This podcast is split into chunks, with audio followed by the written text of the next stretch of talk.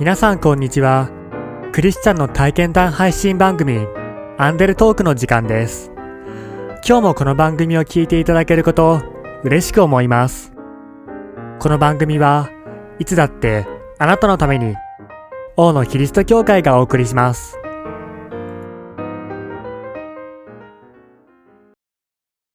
A さんは相模原市 NPO 法人シオン相模原を設立したメンバーの一人です。シオン相模原は2000年に設立され、高齢者や障害者のためのグループホーム運営や障害者の自立支援などを行っています。今日は A さんにシオン相模原の20年の歩みを振り返ってお話をしていただきます。最初にA さんが福祉の働きに関心を持つようになったきっかけをお聞きしましょう。私は、思春期20代の時ひどく落ち込んで、それで、八王子の教会に行って牧師夫人に話を聞いてもらって、そこで神様と出会って洗礼を受けたのですけれども、その後、引っ越しをしたり結婚したり主人の転勤があったりあちこち行ったりしてまして、そして思春期40代の時に、またちょっと人生に不安を覚えて大野教会に来て教職の先生に話を聞いてもらって元気になりました。そんな体験から私も、弱い人の話を聞いたり寄り添ったりしたいなという思いがすごく強くなりました。それで、福祉に重荷を持つようになりました。教会では高齢者や障害者のための自主グループ牧場の群れをやったりしていました。自分が弱いからこそ弱っている人に寄り添い助けになりたい。その思いが A さんを福祉の働きに向かわせました。今から20年ほど前、青葉教会の牧師先生が福祉に大変重荷がある方で、相模原の牧師会で、今度福祉事業をしたいので、福祉に関心のある人は集まってくださいという呼びかけをしました。大野教会からは私に出るようにと言われて参加し、 5,6 人でこのプロジェクトがスタートしました。牧師の先生は大変福祉に重荷があって、教会に来られないお年寄りを車で迎えに行ったり、精神に障害を持った人が何回も長々と電話をしてきても辛抱強くずっと話を聞かれていました。保育園の園長もしていて、子どもたちを可愛がっていました。マタイ 25-42 誠に誠にあなた方に告げます。あなた方がこれらの兄弟たちも、しかも最も小さい者たちの一人にしたのは私にしたのです。この言葉を常に実践しておられました。大変、福祉には重荷があったんですけれども、いざ事業となると、これがまた大変なことで、2000年にちょうど介護保険が始まった年に、橋本の二本松に認知症高齢者グループホームを作ろうということになりました。まず NPO 法人を取得し、グループホームの事業所認定を受けるため何回も神奈川県庁に通い、2000年12月に認知症高齢者グループホームシオン相模原が開設しました。認知症の高齢者9人が自分の個室の部屋があって、ゆったり穏やかに暮らしています。いちご狩りとか芋掘り、もみじ狩り、クリスマス、お正月と季節感のあるたくさんの行事も行っており、利用者さんの歌や笑顔であふれているホームで、家族からも大変感謝されています。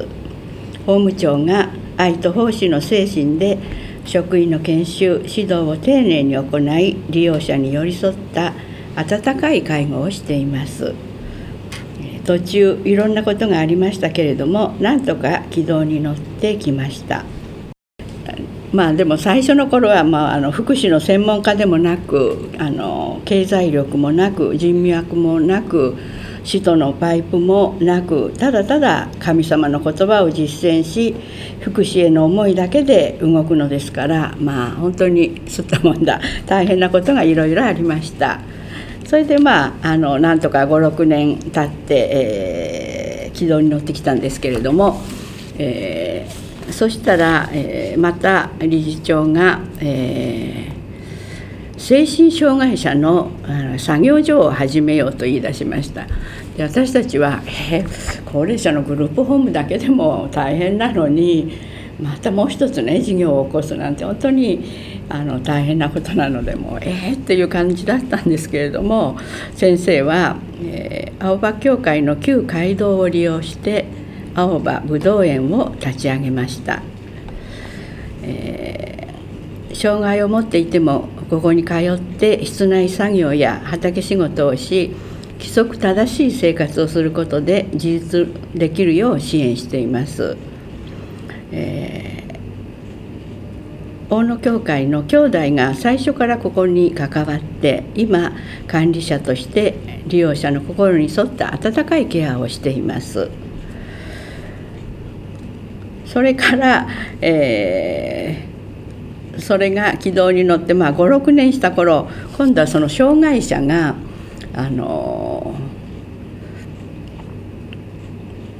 家から通ってるんですけれども、その家にいても家族とうまくいかない場合もあるし、また家族も自分が年取ってきて、この子はどうなるんだろう、自立してもらいたいっていう思いがあって、それで、いきなりそのアパートで一人暮らしっていうのは、親も大変、自分もとてもちょっと自信がないっていうことで、その精神障害者のためのグループホームがあったら、お食事のお世話もあるし、法務長さんがいたり世話人さんがいて、相談とかもできるので、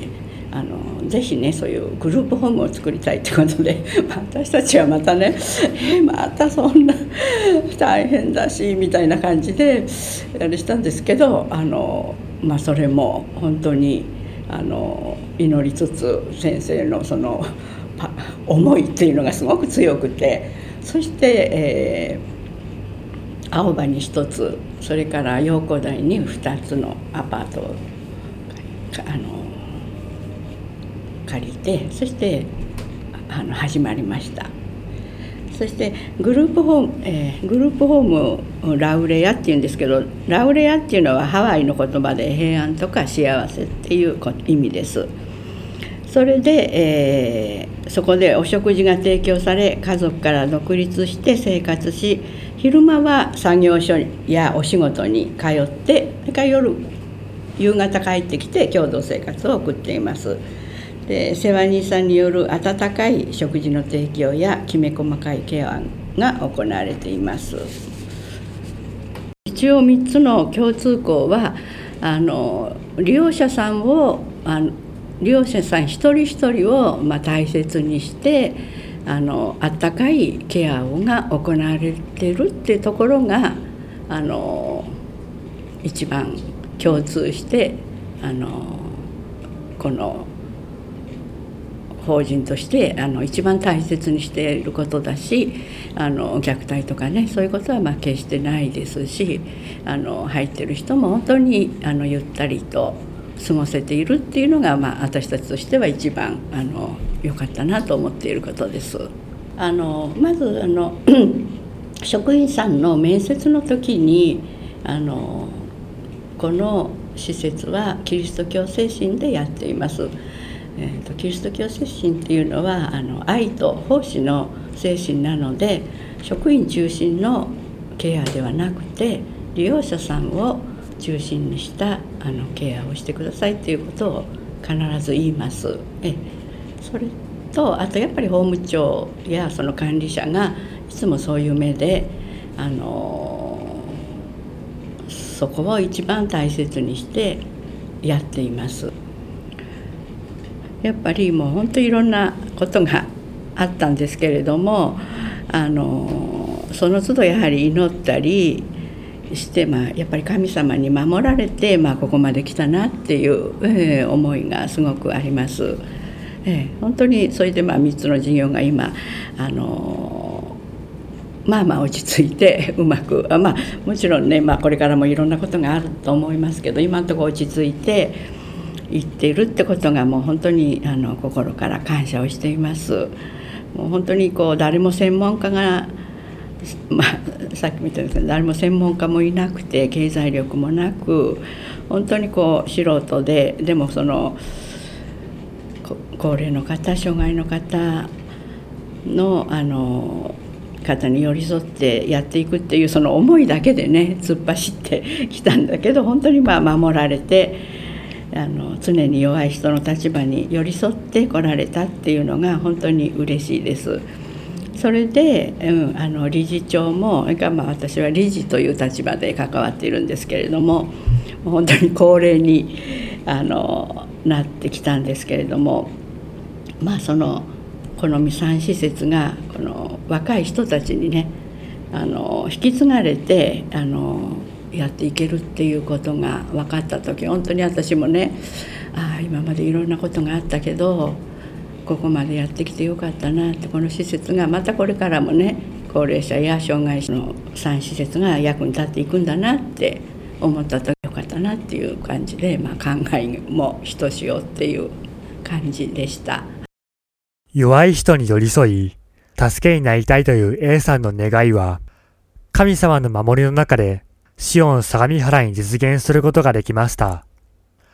最後に A さんがこの働きの中で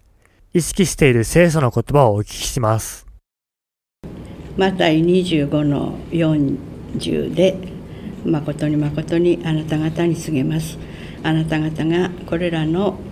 私の兄弟たち、しかも最も小さい者たちの一人にしたのは私にしたのです。お前たちがこの最も小さい者たちの一人にしなかったのは私にしなかったのですっていう、これをいつも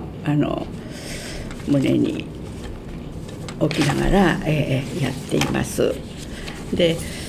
私も自分が本当に小さくて弱いものなので、これからもそういう、自分のできる範囲でですけどね、本当に弱い人に寄り添って歩んでいけたらいいなっていうことを願っています。聖書でイエス様は、弱い人にした親切は私にしたのと同じだと言われます。 A さんは自分の弱さの経験から図らずも福祉に使命を持つようになり、イエス様が私の兄弟だと言われる弱い立場の人との関わりを得ました。専門知識もないのにここまでできたのは、ただイエス様の助けによると深い感謝を持って振り返っています。大野キリスト教会は地域に開かれたプロテスタントの教会です。最寄り駅は小田急線相模大野駅、北口から徒歩5分です。毎週日曜日の礼拝にぜひお出かけください。詳しくは大野キリスト教会ホームページをご覧ください。いつだってあなたのために、大野キリスト教会でした。